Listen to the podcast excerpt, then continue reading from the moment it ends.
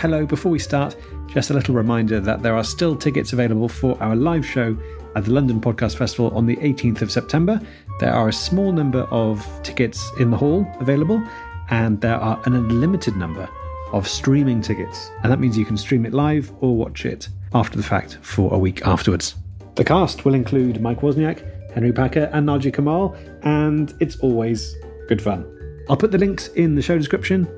That's Beef and Dairy Live on the 18th of September, that's a Sunday afternoon, at the London Podcast Festival. The Beef and Dairy Network is sponsored by Mole, the new mole based cattle feed from Mitchell's. If it's not Mitchell's, get back in the truck. There's nothing more natural than a cow eating a mole, and so 90% of the moles we use are caught in the wild with a line and pole. And for every mole we catch, we release a retired zoo panther into the environment, bringing the ecosystem back into balance. For 10% off your first order of mole, why don't you give me 10% off whatever it is you do? Oh, you're a barista? 10% off a coffee isn't even a dollar. That's not an equitable trade. I'm talking like accounting services, maybe. Specifically, I don't know, off the top of my head, an accountant that specializes in fraud, maybe, or tax evasion. Or maybe, say, a doctor that specializes in rashes from tainted fertilizer. I don't know, you get the idea. It has to be worth it, is what I'm saying.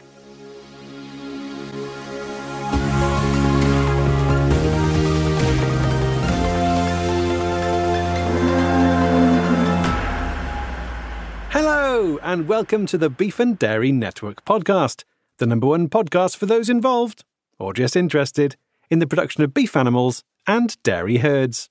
The Beef and Dairy Network podcast is the podcast companion to the Beef and Dairy Network website and a printed magazine, brought to you by Mole, the mole based cattle feed. Now, this month we tackle a growing issue that presents an existential threat to the farming industry here in the UK.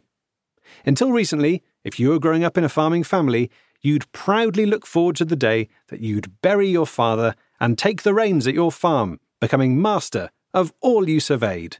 Baron of the barn, monarch of the milking parlour, head honcho of the hedgerows, potentate of the pasture, crown prince of the confinement pen, sultan of the slaughterhouse, overlord of the oscillating fully automatic cattle body brush. However, According to numbers recently published by the Bovine Farmers Union, more and more people are turning their back on farming and deciding to sell up when they inherit their family farm. In this month's episode, I speak to people who've decided to turn their back on their birthright, and I ask them why they've decided to defecate on everything their forefathers have built for them.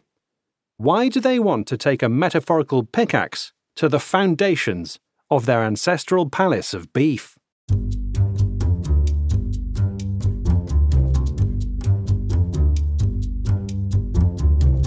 Hello, I'm Alan Lefrene, and I've decided to stop farming.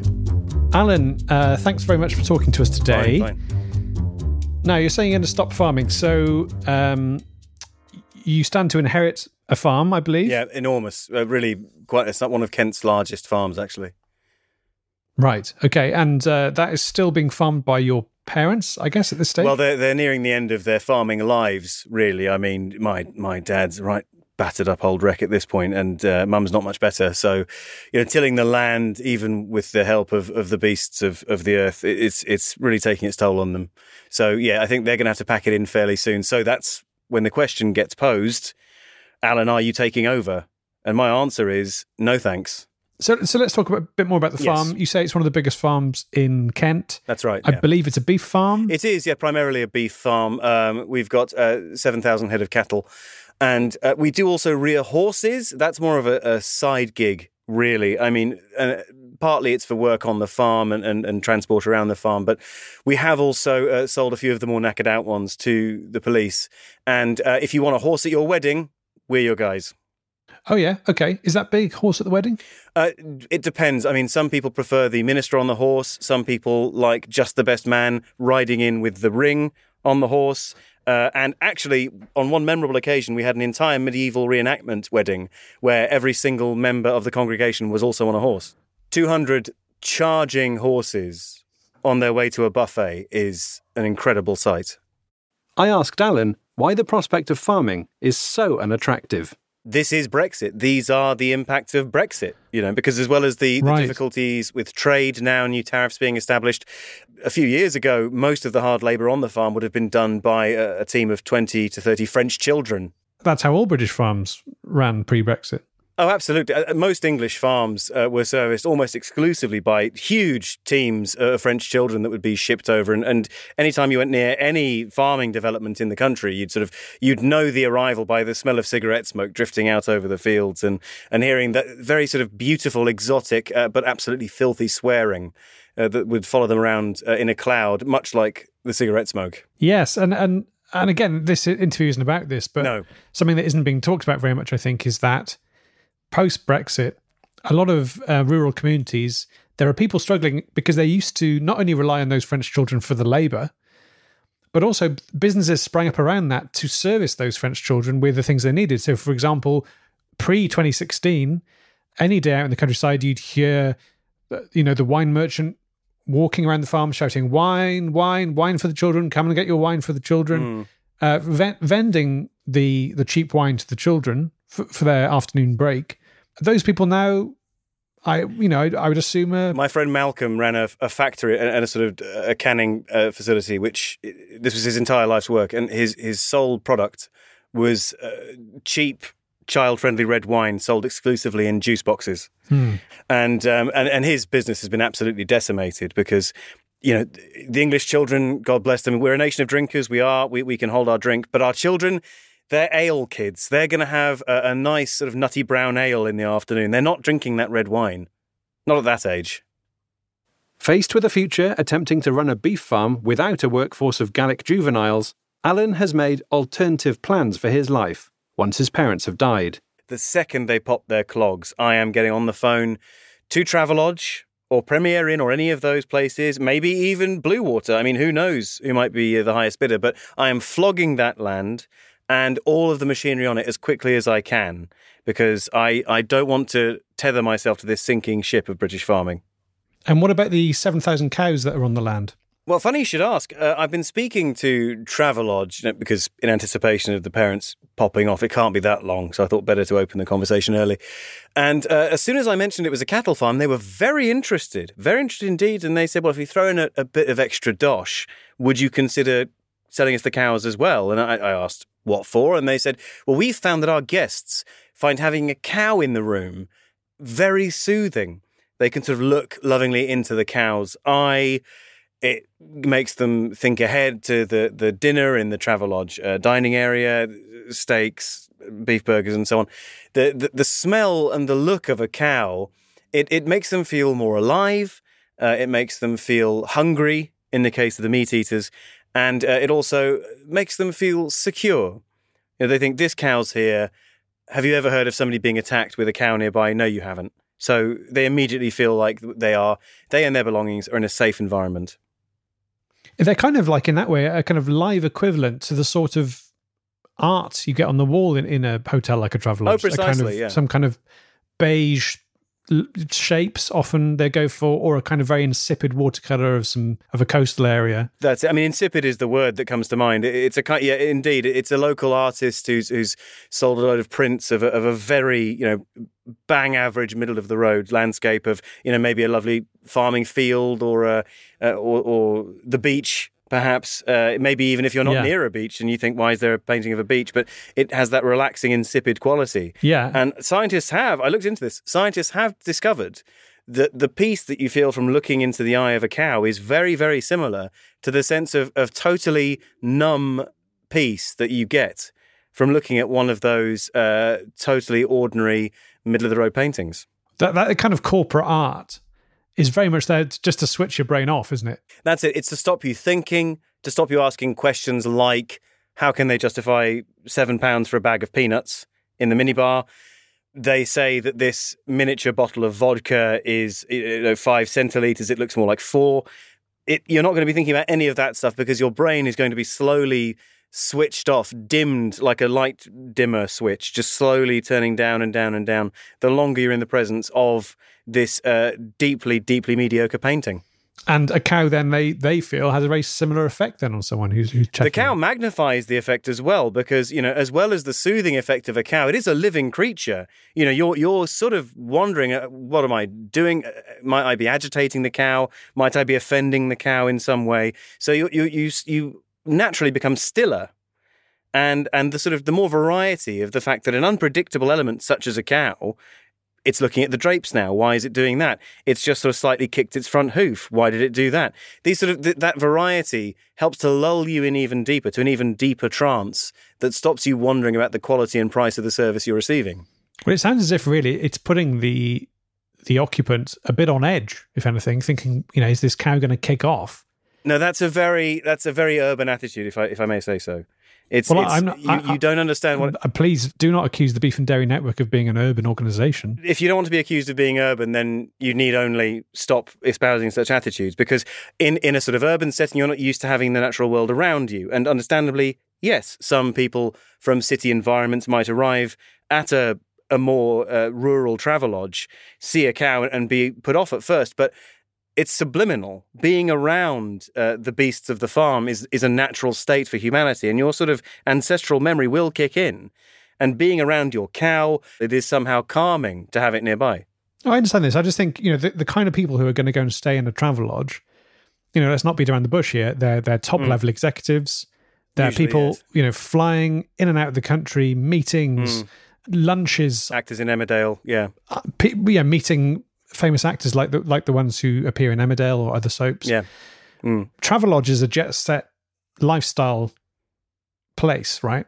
Mm. That's why they have that slogan, you know, life at jet ski pace, because that's the identity they're trying to get across. Well, that's it. And, you know, you're, you're paying upwards of sometimes 45, 50, 55 pounds for a room. So the people That's right. staying in these hotels, you know, it's it's the likes of, it's your Obamas, you know, Mhm. it's your Oprahs, it's your Alan Sugars, Lady Gaga. Lady Gaga, for example. Yeah. So what I'm getting at, and I think it's what you were getting at when you were spraying the word urban around and, and accusing us of being urban, Yes. these people are urban. These people are the urban metropolitan liberal elite.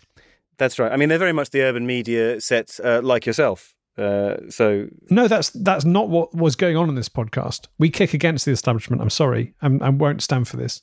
well, uh, all I'm saying is I- I'm yet to see much evidence of that during this conversation so far. You're questioning a cow's presence in a domestic setting. I, I just don't understand. You're, I'm you're not showing- uh, questioning it. I'm not questioning it at all. I, I'm saying, how does somebody from this international elite react to a cow in a room?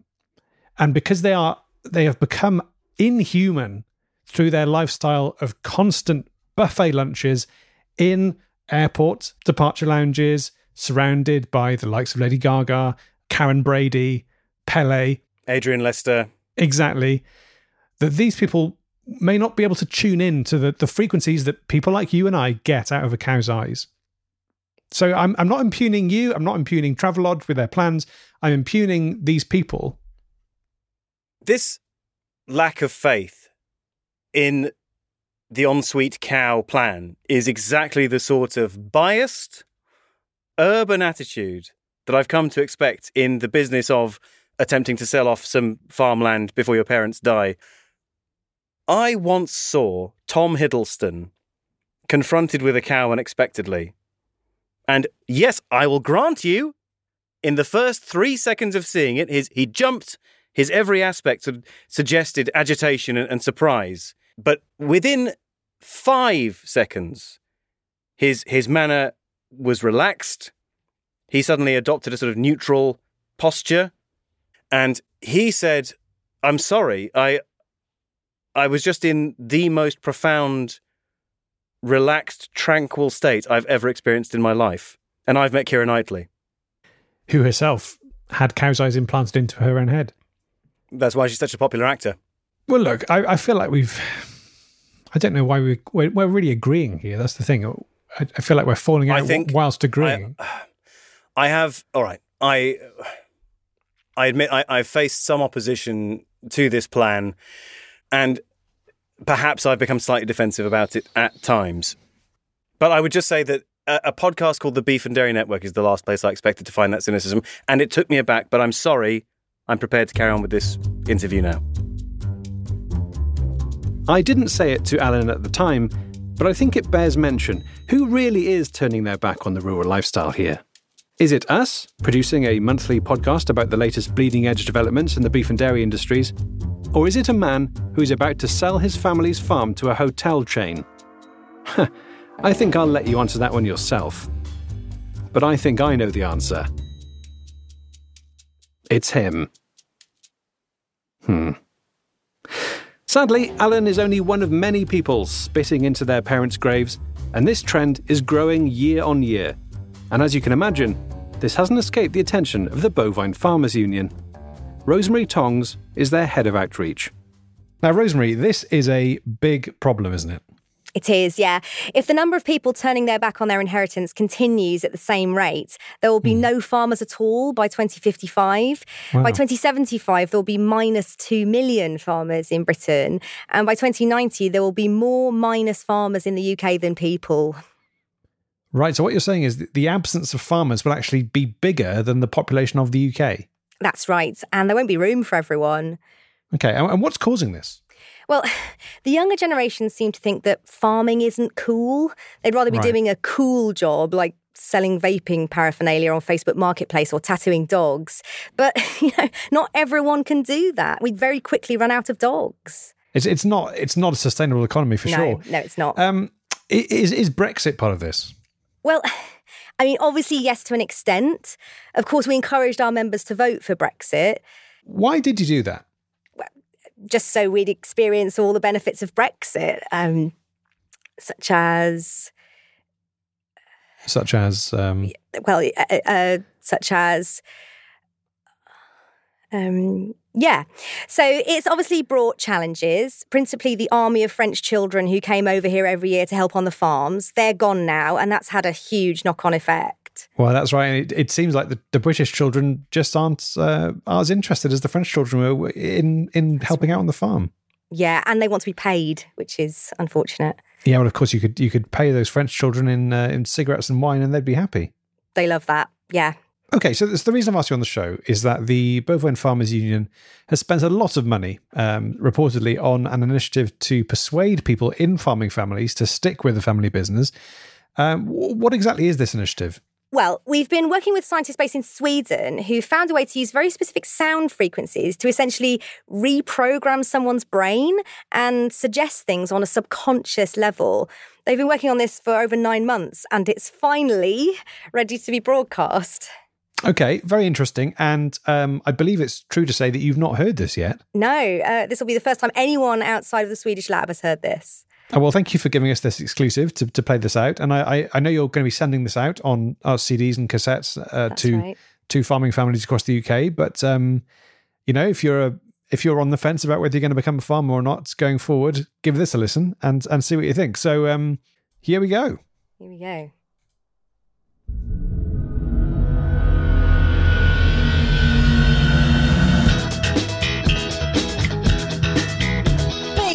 Beef. Beef. Is that it? I, I, I'm not sure. Hopefully, there's more.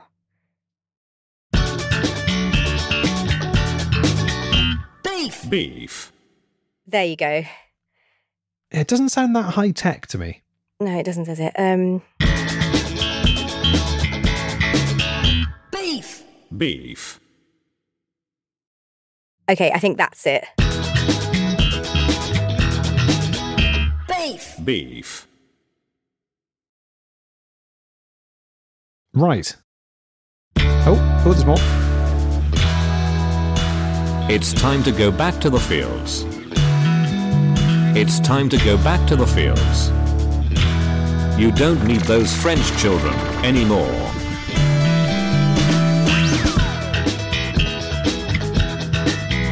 Beef.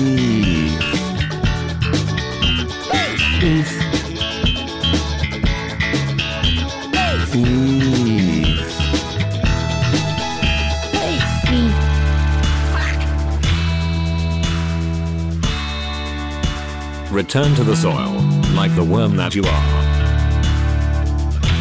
Return to the soil, like the worm that you are. Worm, worm, worm, worm, worm. Okay. Quite a lot of uh, slap bass. Maybe more slap bass than I was expecting. Yeah, I totally agree. Yeah. How, how much did that did that cost you? 300 million pounds. Right. I don't think they're really scientists, are they? I think you've been had, haven't you?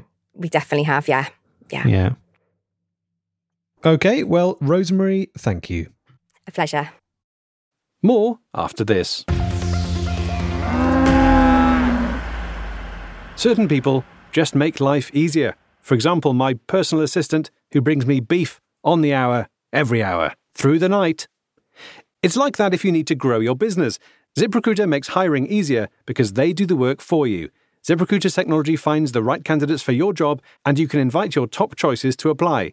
No wonder ZipRecruiter is the number one rated hiring site based on G2 satisfaction ratings as of the 1st of January 2022. That's right, just go to ziprecruiter.com slash beef to try it for free.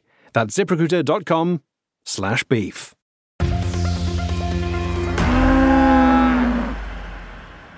Now back to my interview with history traitor Alan Lefrene.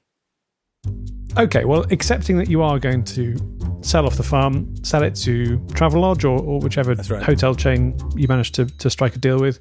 Travelodge is the front runner currently. Okay, and what are your what are your plans for um, what what you're going to do with this money? It's a big farm. Now, I'm glad you ask because your world is about to be changed when I tell you that I'm investing in Clints. Sorry, Clint's. Clints. They're a brand new concept in clothing, and the public hasn't been alerted to their presence yet. There's a big launch planned, but Clints are going to change the way you think about covering your body. Well, I've not I've not heard of this garment. Can you explain what it is? Do you know dungarees? Yeah. Well, they're not v- at all like dungarees, but that's quite a useful place to begin. Uh, imagine dungarees, but with a fur lined underhood Okay. and made entirely of British welted rubber. That's a good starting place, but that doesn't really say all of it. You also, you know, the um, that thing that you use to to tu- you know when you have an apron on.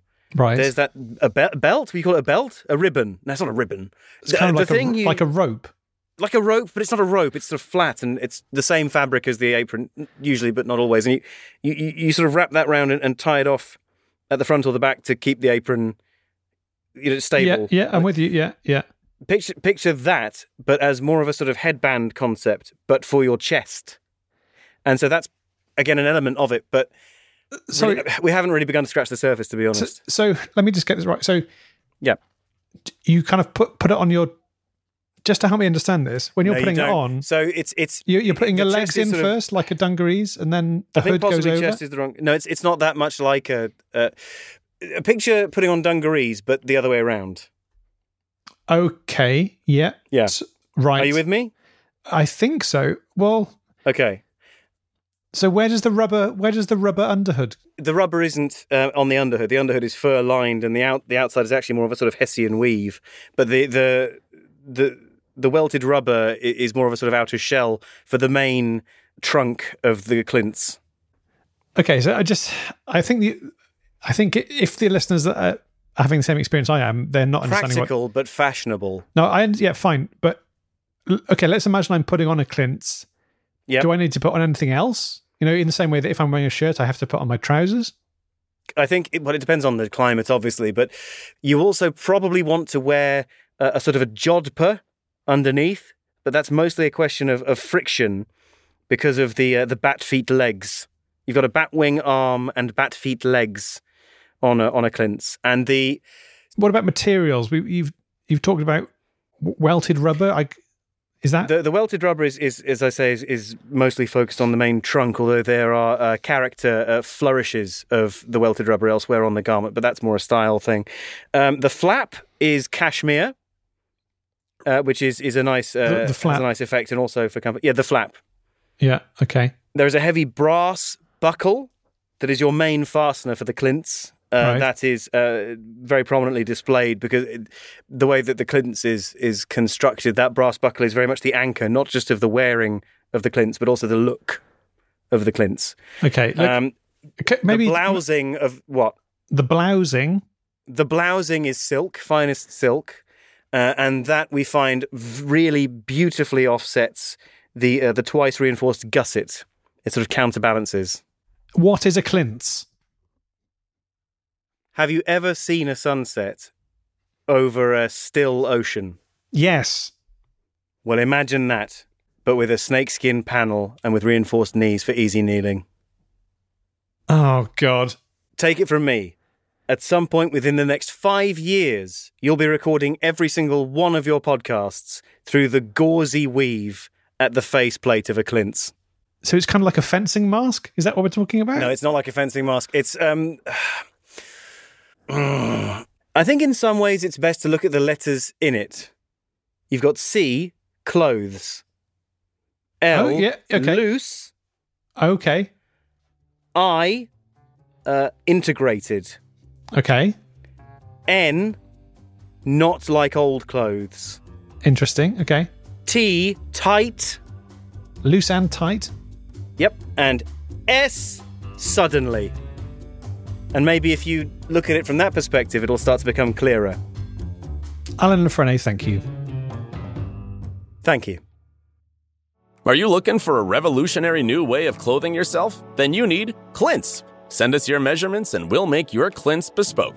We simply need your shoe size, your estimated girth, your thorax density, and the exact distance between the top of your head and your asshole as the crow flies. But don't just take our word for it. Here's what Tom Cruise has to say. Sorry, look, I'm not Tom Cruise. I'm a Scottish woman called Jeanette, and I will not impersonate Tom Cruise. It's unethical, and I won't do it. My name's Jeanette Lavery. Jeanette Lavery. Thanks, Tom. And look who else is mad about Clints. It's Jurassic Park star Laura Dern. I'm Jeanette Lavery. My name is Jeanette Lavery. I'm not Laura Dern. Thanks, Laura. To buy Clints now, go to bespokeclints.com. Because life's just easier with a snakeskin panel. After speaking to Alan, we put a call out on the Beef and Dairy Network web forums for other people who are planning on selling their family farm. Let's just say it wasn't pretty. Many of those who came forward received a level of abuse that we haven't seen on the web forum since the supposedly anonymous lamb consumption amnesty, which, due to a technical fault, turned out to be less than anonymous and led to one unfortunate forum user being pulled through the streets of Carlisle behind a turbo donkey, pelted with cobbles and burning hot microwaved pizzas. Amazingly, one of the forum users was brave enough to talk to me. Hello, uh, my name's Joanne Fuller, and I plan to turn my back on farming. Joanne, thank you so much for talking to me today. To start, can you just tell me about your family farm? Well, I mean, we're we're in we're in the High Peak in the north of England. It's absolutely beautiful here, and my family's actually been farming for one thousand years. 1,000 years. Yes, Wow, okay, so that, that predates the Norman conquest. it predates the Norman conquest. Um, you know, we're, we're on our way to Jesus, actually. Uh, but yeah, well over a thousand years, as far back as uh, High Peak documentation goes. Um, Right. And uh, yes, it's it's been in our family all that time. What evidence do you have that your family's been there for over a thousand years? Well, there are a selection of notepads that my uh, that my father kept, uh, which are quite yellowed. Um, they've got the W. H. Smith logo on, but the one from the 1980s, so you can tell it's old. And what's written uh, in, in the notebook? Are there references to, I don't know, William the Conqueror and, um, I don't know, go, you know, going through history, Henry VIII, the dissolution of the monasteries, the Hundred Years' War, mead drinking. I don't know. What are the things in this notebook that, which are suggesting to you that it's a Uh, thousand years old? No, I, I think, I mean, I haven't been allowed to look at the notepads myself because obviously they're very precious and they're kept Right. under lock and key. Hmm. Um, but um, I'm aware there's mention of Wham. Um, there's also, Wham? yes, The band Wham. the band Wham. Yes. Okay. And um, there's also talk of when five pence pieces got much smaller and everyone kept dropping them and you were finding them on the ground. So, you know, we're talking a, a, a long way back, we're, you know, a very long way back. So it sounds as if you, you definitely have evidence that the farm was around in the in the 1980s. Absolutely, yes. If if not the 980s, yes, yes. I put it to Joanne that with that weight of heritage behind her, it must have been a really hard decision to be that first person in, some would say, a thousand years, or certainly since the 1980s, to turn her back on farming. You're right. It was a heavy burden. It was a difficult decision to make. I spent hours, if not an evening, thinking about it, Mhm. um, walking about, looking out at the fields, sitting upstairs, sometimes sitting downstairs. Mm. But eventually, I knew that Clint's were the only future for me. Oh, okay. Okay. So, okay. So you're giving up your family farm uh, in order to uh, invest in or, or sell Clint's? Oh, so, uh, so I thought that was implied. I mean, what else would I be giving up the family farm for? Yes. Clint's. Look, I don't know if you can help me. I, I really don't have any idea what these things are. Yeah, so Clint's are a revolutionary garment. No, no, that's that's not the answer I was looking for. Look, if you if you gave me a Clint's, if you put it in my hands, what would it look like? I'm sorry, I'm sorry, but just tell me. Ah, okay. I'm sorry. I'm sorry. I wasn't clear. So yes. So if I were to put Clint's into your hand, you would be holding in front of you a garment that is revolutionary. What the? F- Ah, okay. sorry, Yeah. sorry, sorry, sorry, sorry, sorry. Um, Right. maybe it would help if we use use an existing piece of clothing as a starting point. You know, so something that exists. So start from that, and then from there, you know, find your way to what a Clint's is. Yes. Okay. So if you were to put on your Christmas maniacal, My sorry, what? you know, we all have one. We go to the wardrobe. We get our Christmas maniacal. Pop that on. That's very similar to a Clint's. Yes. Uh, okay, I, I put it to you uh, that I, okay, I put it to you that when you when you come to sell your your farm, um, when your parents sadly pass on, and I you know I don't know how old uh, they are at the moment. They are 87 and 42. Okay, so sorry to ask, but how how old are you? I'm 43. Right, so you're forty three, but one of your parents is forty two. Yes. Okay. I'm going to give you one last chance to try and explain what Clint's are, and think of it not in terms of explaining it to me, uh, but rather, you know, you will have to explain this to the public when you are trying to sell these things. So maybe channel that idea and just give us uh, a, a précis of, of what this garment is. Thank you. It's similar to culottes. We all love a nice wide leg culotte, very flattering, but attaching behind the neck like a halter top with the practicality of an overall, whilst also, also a lovely sturdy leather upper and uh, ventilation zips on the underarms and, and flanks. Thank you, Joanne, and uh, best of luck with it. Thank you. So that's all we've got time for this month. If you're after more beef and dairy news, get over to the website now, where you'll find all the usual stuff, as well as our off topic section, where this month we tell some children it's Christmas Day, even though it isn't, and watch the fallout before reflecting on what that means for us as a society. So, until next time, beef out.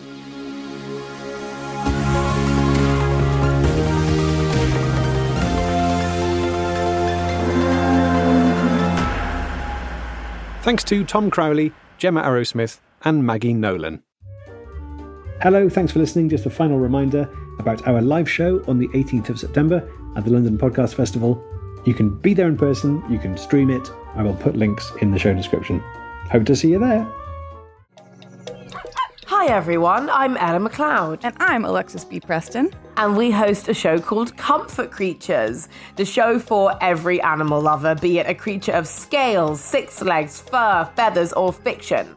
Comfort Creatures is a show for people who prefer their friends to have paws instead of hands. Unless they are raccoon hands, that is okay. That is absolutely okay, yeah. Yes. Every Thursday, we will be talking to guests about their pets, learning about pets in history, art, and even fiction. Plus, we'll discover differences between pet ownership across the pond. It's going to be a hoot on Maximum Fun.